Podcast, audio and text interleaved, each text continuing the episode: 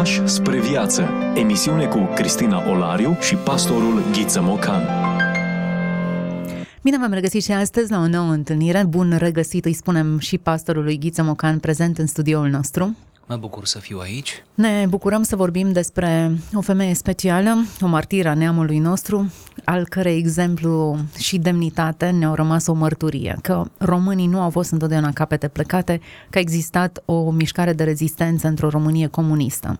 Aspazia Oțel Petrescu este numele uh, autoarei textului pe care l-am abordat și în episodul trecut. Continuăm pe marginea acelui, aceluiași volum, dar uh, pentru cei care nu au urmărit celelalte episoade, aș vrea să facem o scurtă incursiune în biografia Aspaziei. Cu mare plăcere. Aspazia Oțel Petrescu s-a născut în anul 1923 la Cernăuți, s-a stins în anul 2018. Așadar, avem de-a face cu o femeie longevivă care a trăit mult și mai ales a trăit cu sens.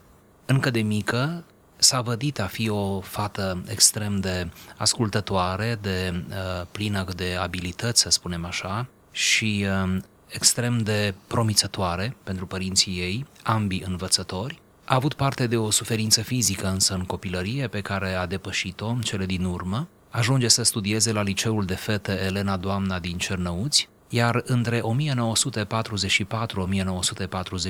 urmează facultatea de litere și filozofie a Universității Babeș-Bolyai din Cluj-Napoca. La finele acestei facultăți, timp în care a conferențiat, a vorbit uh, în diferite organizații studențești despre Isus, Isus în poezia română, valorile credinței, istoria și iubirea de neam. Deci după ce toate acestea le face cu mult succes de-a lungul uh, facultății, ajunge să fie remarcată și apoi mentorată de Lucian Blaga. Această întâlnire va fi fost pentru Aspazia Oțel Petrescu uh, o întâlnire formatoare, pentru că nu e așa, nu e puțin lucru ca un uh, filozof și un Uh, poet de talia lui Blaga să-ți acorde o anumită atenție. Între 1946-1948, deci în timpul studenției, lucrează pentru a se întreține ca și dactilografă la Centrul de Studii Transilvane. Iată așadar, pe de o parte fiind uh, o studentă eminentă, care stă în umbra lui Blaga, iar dincolo, la locul de muncă, stă în umbra unui alt mare profesor, academician, istoricul Silviu Dragomir. A avut parte, cum observăm, de mentorări extraordinare, ceea ce este important, mai ales dacă vorbim de un parcurs academic, intelectual. Tragedia ei începe la 9 iulie 1948, când este arestată, era în plină sesiune, ultima sesiune, era înaintea susținerii examenului de licență dar toate aceste detalii nu vor conta deloc pentru uh, regimul comunist, care desigur că o va închide după ce o condamnă printr-un simulacru de proces la 10 ani de temniță grea. Va trece așadar prin uh, închisori, uh, cum ar fi cea de la Mislea, Dumbrăveni, Miercurea Ciuc, închisori uh, specializate cumva în detenție de femei. La sfârșitul celor 10 ani, Aspazia Oțel Petrescu este dusă în fața biroului de eliberare, cum se numea acea comisie, care în loc să-i spună că poate fi pusă în libertate, îi spune că se va întoarce în închisoare pentru că nu a putut fi reeducată. Concluzia acelei comisii este drastică, ea trebuie să se întoarcă pentru încă patru ani în temniță. Momentul acesta, dacă noi ne-l putem imagina măcar puțin, în la adevărata lui scară emoțională, a fost uh, uh, considerat de ea în autobiografie uh, momentul cel mai greu al vieții, pentru că această întorsătură fatidică de situație avea să o arunce într-o nesiguranță și într-o dramă personală, ea se va mira peste ani de zile cum de nu și-a pierdut mințile. După 14 ani de chinuri în închisorile comuniste, în sfârșit vede lumina soarelui.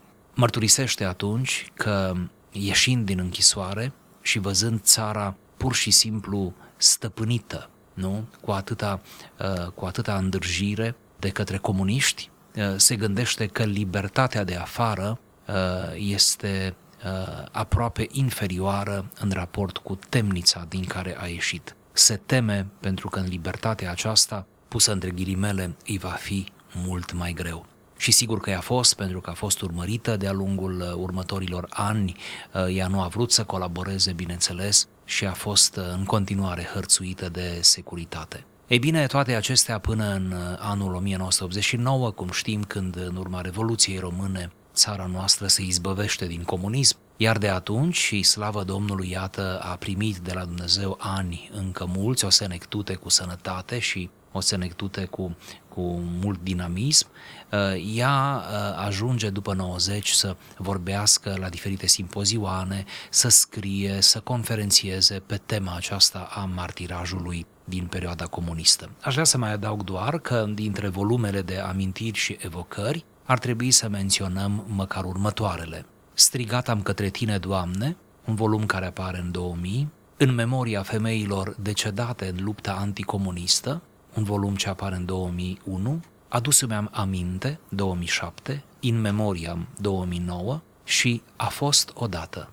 în anul 2011. Toate aceste volume menționate de mine uh, sunt autobiografice, pur și simplu în următorul volum, uh, autoarea povestește lucruri care i-au scăpat în cel precedent sau accentuează detalii care merită reținute. Frânturi de înțelepciune. Vorbim despre autori care nu au voie să fie uitați. Discuție cu pastorul Ghiță Mocan. Ar trebui să ne apropiem de unul din aceste texte. Spuneam că vom lectura din același volum din care am uh, mers și în episodul trecut, dar de data aceasta un alt pasaj și sperăm să, să inspirăm din această lecție de suferință și demnitate mai mulți dintre ascultătorii noștri. De la altitudinea Senectuții, Aspazia Oțel Petrescu scria Îmi este clar acum că existența noastră se consumă în întâmplări care nu sunt deloc întâmplătoare și care sunt mult mai complexe și mai profunde decât par să fie în aparență. Dincolo de ceea ce ni se pare evident, se ascund înțelesuri profunde, care scapă rațiunii de moment, obișnuită să catalogheze fenomene după criterii la îndemână, superficiale. Cred că suferința ne ajută să descoperim aceste sensuri adânci, la care nici cum nu putem ajunge printr-o stare banală. Dacă mă gândesc bine, pot să afirm în lumina celor trăite că suferința poate fi o miraculoasă carte de învățătură. Ne orientează cursul vieții spre valori ce nu pot fi observate în viața plată de fiecare zi. Sunt coincidențe descoperite prin suferință, care se văd a nu fi simple coincidențe, ci fapte uluitoare, a căror logică este total diferită de canoanele în care ne este încorsetată gândirea. Există o lacrimă în care se reflectă un univers fascinant, mai presus și mai altfel decât lumea din jur. Există un suspin în care tristețea reproduce șoapta stelelor. Există vârtejuri de suferință care ne ridică în trombă din gunoaiele slăbiciunilor. Ni se taie respirația când realizăm că acel zbor forțat și nespus de dureros ne înalță de fapt în limpezimi celeste. Există întâmplări care, deși dor cumplit, sunt de fapt căi de zidire spirituală. Ești mai mult, ești mai bun decât ai fost înainte sunt dureri trăite atât de intens încât hotarul dintre fericire și nefericire se pierde. Constați cu stupoare că în cea mai crudă răstriște lucrează o îndurare atât de sublimă și atât de concretă încât poate vindeca orice arsură. În afara durerii nu ai fi putut să o cunoști. Sub fulgerătoarea milostivire a unei astfel de îndurări, închisoarea se face cer și crucea binecuvântare. În încercarea cea mai grea se vădește limpede intervenția divinei îndurări, semnele de compasiune curg, la fel și avertizările, numai ochii noștri orbiți parcă nu le pot vedea.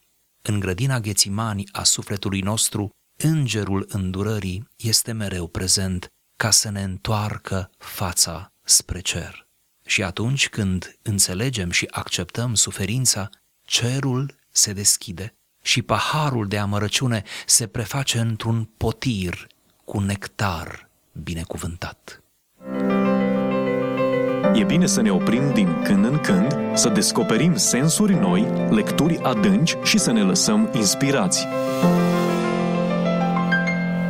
Aspazia Oțel, iată ce text profund, iată ce descriere aproape romanțioasă a suferinței. Cum dintre zidurile unei închisori, cum în mijlocul unei, um, eu știu, umilințe atât de adânci să găsești cuvinte atât de înălțătoare și să transformi suferința în ceva atât de înălțător și de frumos.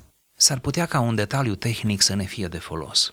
Să nu pierdem din vedere că aceste rânduri, de fapt aceste teoretizări ale suferinței, sunt făcute după mulți ani, zeci de ani după ce experiența a avut loc.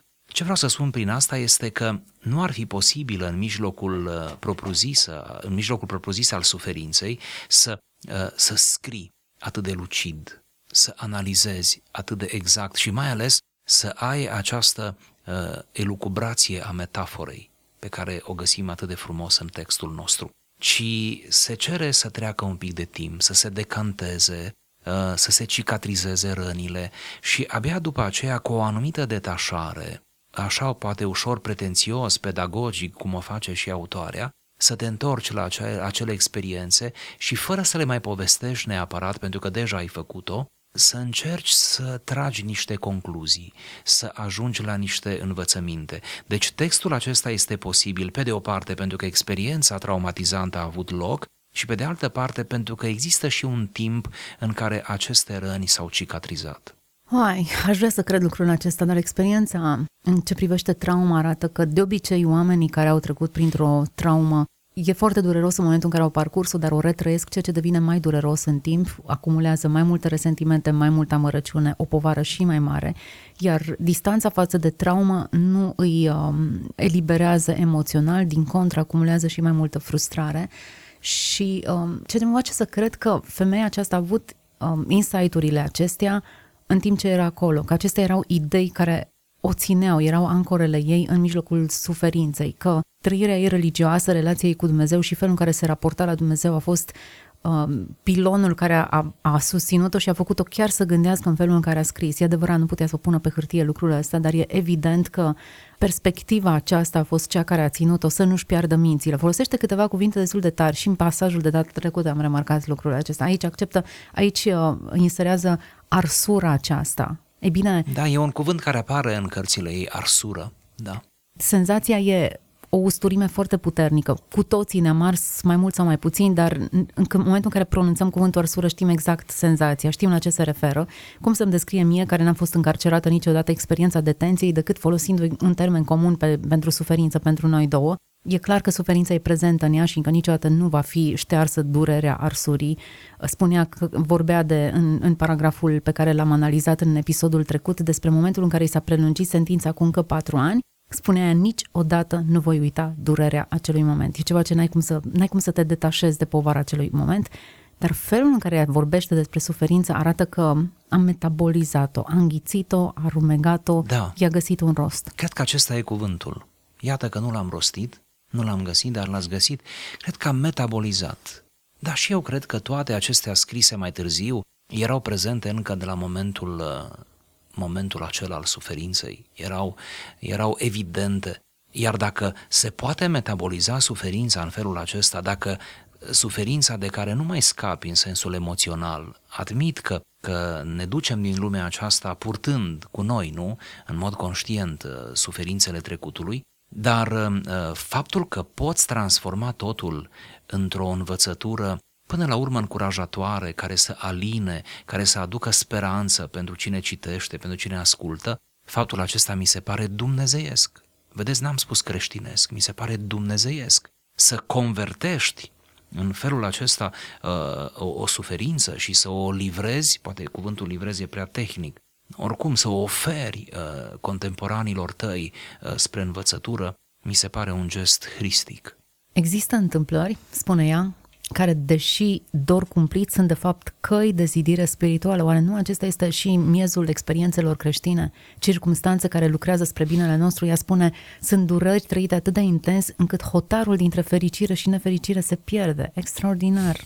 Pasajul acesta, ca și altele din cărțile ei, deopotrivă conține filozofie și psihologie. Deci iubitorii de, de psihologie, nu numai de filozofie sau de istorie, iată, pot să găsească aici niște cuvinte, niște expresii, niște trăiri extraordinare. Chiar mă întrebam, citind asemenea texte, dacă nu cumva am învățat mai multă psihologie dacă am citit uh, autobiografii sau biografii, uh, decât să citim la nesfârșit uh, manuale cu liniuțe, cu foarte multe chestii tehnice. Cum să fii fericit? Iată, cum să fii fericit.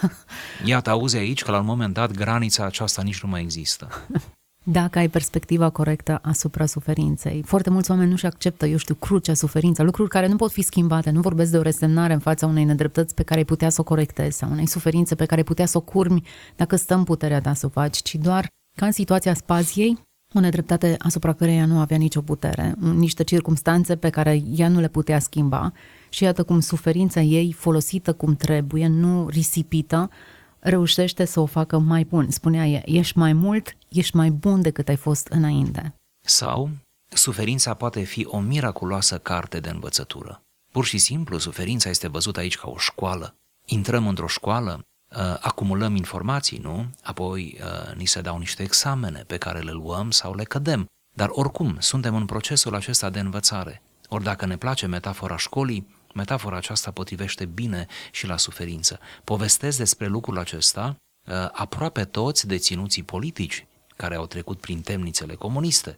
Uh, gândiți-vă că uh, Nicolae Steinhardt, pe care merită să-l menționăm nu, într-o asemenea emisiune, Nicolae Steinhardt spune Temnița a fost pentru mine academie și altar.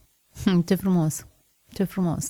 Să nu uităm alte volume, binecuvântată fi închisoare sau alte, alte volume care pun în centru nu neapărat că celebrăm suferința, dar așa cum spune Aspazia la finalul textului pe care noi l-am citit astăzi, când înțelegem și acceptăm suferința, o îmbrățișăm într-un sens, um, sunt oameni care refuză, pur și simplu refuză să accepte faptul că asta face parte din, din porția de suferință pe care ei trebuie să o trăiască. Spune Aspazia, cerul se deschide și paharul de amărăciune se preface în potir cu nectar binecuvântat, dincolo de exprimarea poetică pe care o savurez și e minunată. Nu există o, o tehnică în terapie care să te ajute mai mult. E ceva extraordinar să reușești să pricepi odată pentru totdeauna că asta este suferința pe care trebuie să o, să o folosești pur și simplu și să, să te eliberezi în felul acesta de amărăciune. Și tocmai de aceea modul creștin de a însoți pe cei în vârstă, pe cei bolnavi de boli terminale, de a însoți uh, pe drumul acesta spre capăt, spre final, pentru ei capătul este mult mai previzibil, nu? De aceea asistarea aceasta, dacă o putem numi așa, trebuie să conține elementul acesta al, al credinței, al acceptării, al răsplătirii viitoare, al unei lumi dincolo, nu, care ne așteaptă. Deci, uh, conținuturile creștine ale acestor consolări uh, sunt foarte importante, să nu le ignorăm, să le cultivăm în familie, evident că le cultivăm la biserică, dar și în familie, și în forul nostru interior. Și aș mai adăuga ceva, Poate că nu are o legătură directă cu ce vorbim noi aici, dar uh, uh, aș spune că și noi, ca părinți, ar trebui să îi pregătim pe copii în măsura în care putem pentru suferințele care nici pe ei nu, nu, nu îi vor ocoli, nu? Uneori avem tendința de a proteja excesiv copilul, astfel încât uh, se află cu totul nepregătit în fața unor suferințe și sigur că nu sunt detalii aceasta, sunt mult mai mici, dar uh, cât de fragili sunt uneori copiii noștri când îi trimitem, să zic așa, în lume, să se confrunte cu propria lor uh, existență. Adevărul e că noi, părinții, avem senzația că dacă oferim suficient de multe condiții copiilor noștri, îi vom priva, proteja de suferință și în felul acesta ei vor avea vieți liniare, frumoase, liniștite, fără nici un fel de, eu știu, de vale și de experiență traumatizantă. Ori Viața nu e așa și fiecare dintre noi adulții știm că viața nu este liniară și că avem suficiente experiențe dureroase în viața asta ca să, ca să trebuiască să ne formulăm un răspuns la suferință. De obicei protejăm pe copii de lucrurile pe care noi le-am trăit și am vrea ca ei să nu mai treacă prin ce am trecut noi. Ei bine, chiar dacă ne iese și ei nu mai trec prin aceleași experiențe dureroase, ei vor trece prin alte experiențe, la fel de dureroase Pentru că noi până la un punct, preț de câțiva ani, putem să-i protejăm, după care nu mai putem. După care viața, în sfârșit, viața lor, da, va intra pe făgașul ei oarecum independent. Și în acea confruntare directă cu realitățile și cu imprevizibilul vieții, um, noi chiar suntem neputincioși, noi chiar uh, suntem în afara acelui cadru și nu mai putem să influențăm lucrurile. Să avem mereu în vedere această realitate care e mai uh, aproape sau mai departe de fiecare părinte și să admitem că mai bine i-am pregătit pentru orice eventualitate decât să uh, îi protejăm într-un sens, uh, într-un sens până la urmă nu numai incorrect, dar cumva uh, într-un sens care nu le aduce prea mari uh, beneficii. Acum eu știu că sună foarte teoretic să-i protejăm pentru orice eventualitate, dar dacă mă uit la comportamentul părinților, în mare parte părinții încearcă să se războiască cu oricine ar putea să-i provoace cea mai mică suferință copilului, fără să-l ajute de fapt pe copil să înțeleagă cum să reacționeze în fața unei nedreptăți, a unei suferințe, a unui potențial abuz. Cred că această lecție ar fi mult mai importantă decât să îl um, convingem pe copilul nostru ce victimă este el, că nu a fost băgat suficient în seamă, că nu i s-a dat nota pe care socotește el că ar fi meritat-o, sau eu știu ce alte suferințe greu de imaginat uh, le parcurg cu copiii din ziua de astăzi. Este subiectivismul tipic uh, parental și toți cădem la examenul acesta mai mult sau mai puțin. Pe de altă parte, ca să spunem ceva pozitiv, aș zice că trebuie să le spunem copiilor pe măsură ce cresc că ei doar în familie se află într-un uh, teritoriu uh, lipsit de pericole, doar în familie, pentru că aici, din punct de vedere afectiv, emoțional, dar și fizic, sunt protejați uh, necontenit. Dar odată ce ies din spațiul familiei și ei ies, pentru că au după aceea contact cu instituții, cu școala foarte mult și nu numai, întâlnesc oameni de tot, de tot felul, uh, trebuie să le spunem că vor întâlni situații cu totul diferite de situația din familie. Se vor confrunta cu nedreptate, cu uh, dispreț, nu? cu supraevaluare, subevaluare și așa mai departe. Uh, deci, uh, poate că dacă le-am pune în minte mai clar aceste lucruri, le-ar fi și lor un pic mai ușor și am avea, am avea copii un pic mai puternici. Suferința ne ajută să descoperim sensuri adânci la care nici cum nu putem ajunge printr-o stare banală, spune Aspazia. Ei bine, să-i spui copilului tău, suferința are niște lecții, faptul că acum te doare, că, eu știu, ți-ai pierdut un prieten, că nu poți să ai încă perechea de pantofi după care tânjești, ceea ce destul de rar se întâmplă, trebuie să recunoaștem faptul că nu poți să ai acum, în momentul acesta, tipul de telefon pe care îl au colegii tăi sau eu mai știu ce alte suferințe de, de genul acesta, chiar dacă ne provoacă zâmbet, acestea, cam acestea sunt suferințele generației actuale. Bine, să-i învățăm să le dăm instrumente cu care să reușească să-și controleze frustrarea și dezamăgirea și să înțeleagă cum să-și, pur și simplu, cum să-și înțeleagă propria lor suferință și să o integreze în, în peisajul vieții lor. Cred că e marele bagaj pe care îl putem oferi copiilor.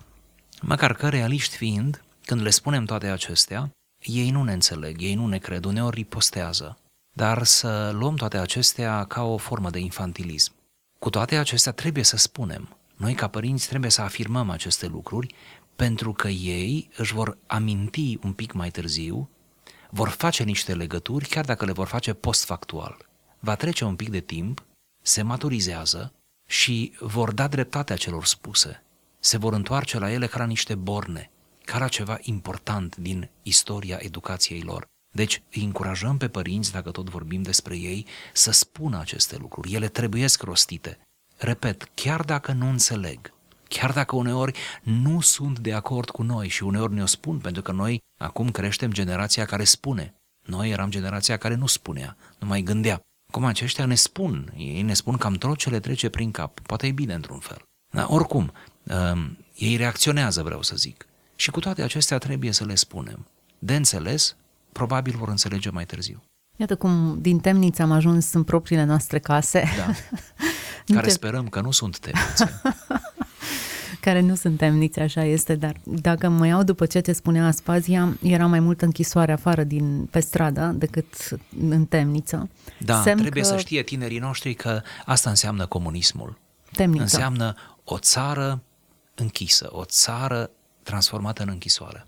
Ca o temniță. Da, sugestivă această afirmație. Da, Aspazia sub, sublinia lucrul acesta și reiese din ceea ce scrie. libertatea pe care ea o trăia în interior a spiritului ei și faptul că a fost dispusă să plătească prețul pentru această libertate era mai importantă și era predominantă în ciuda represaliilor regimului comunist. Cred că aceste memoriale ale durerii, citez vechiul documentar care aducea povești de ale persecuției comuniste, e un imperativ pentru vremurile de acum. Cred că ar trebui să vizualizăm aceste documentare, să citim aceste cărți și să ne cunoaștem istoria. Da, așa cred și eu și uh, să ne mai întoarcem din când în când, ca să rămân la metafora autoarei, în grădina Ghețimani. În grădina aceea Ghețimani a sufletului, unde îngerul îndurării este mereu prezent și este acolo tocmai ca să ne întoarcă fața spre cer. Ea face aluzie, sigur, la un episod din viața Mântuitorului și de a, la acea consemnare a uneia dintre evanghelii cum că a venit un înger ca să-l slujească pe Isus. Deci, în înghețimaniul sufletului nostru nu suntem niciodată singuri, ci Îngerul Domnului este acolo tocmai ca să ne orienteze spre direcția corectă. Suntem la finalul acestei emisiuni și a unei serii de emisiuni despre o autoare, o literatură, din nou, din închisorile comuniste. Aspazia Oțel Petrescu este autoarea asupra căreia ne-am oprit. Două volume le-am parcurs. Ultimul în care am poposit două emisiuni, Adus-mi am aminte, este titlul acestui volum din care am citat și astăzi. Poate reușiți să faceți rost de ele și să le parcurgeți și în felul acesta să ne îmbogățim mințile, inimile și să reușim să înțelegem mai bine suferința, limbajul ei și mai ales cum să ne raportăm la ea. Vă doresc toate cele bune, putere dacă vă confruntați cu, cu situații dificile și Dumnezeu să vă dea mângâierea de care aveți nevoie. Ați ascultat emisiunea Pași spre viață cu Cristina Olariu și pastorul Ghiță Mocan.